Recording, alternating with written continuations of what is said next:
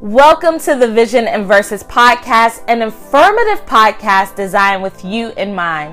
Today's affirmation is about the power of process. For those who are fed up with ending up in the same place, giving their all and coming up short, or you just feel like you're not where you desire to be, this one is for you.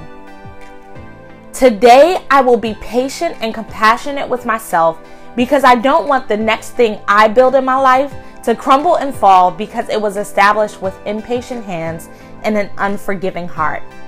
Rome wasn't built in a day because great things take time to build. So I will not depend on others to bring the bricks that will build the story of my life.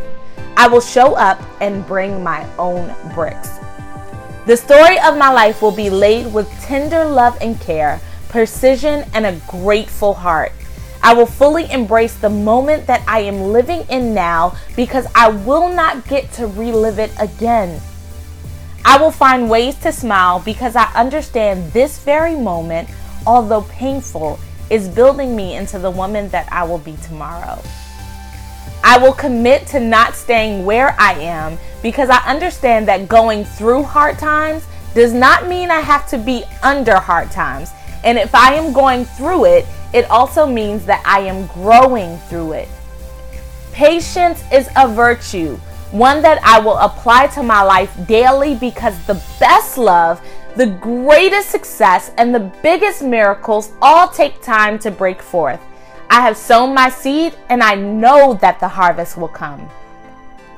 Like a lowly caterpillar whose place of process, the cocoon, allows it to emerge a beautiful, high flying butterfly, I will emerge from this process high flying, beautifully flourishing, and ever grateful that I am now a beautiful testament to the power of process.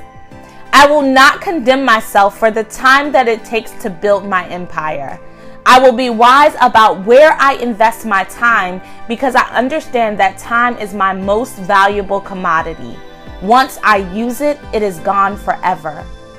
I will only invest my time, effort, heart, and money into things and people that add value to my life's work.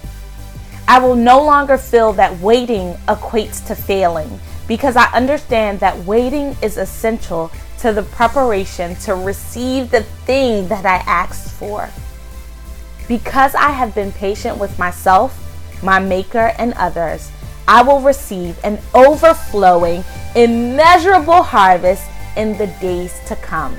This is Vision and Verses podcast.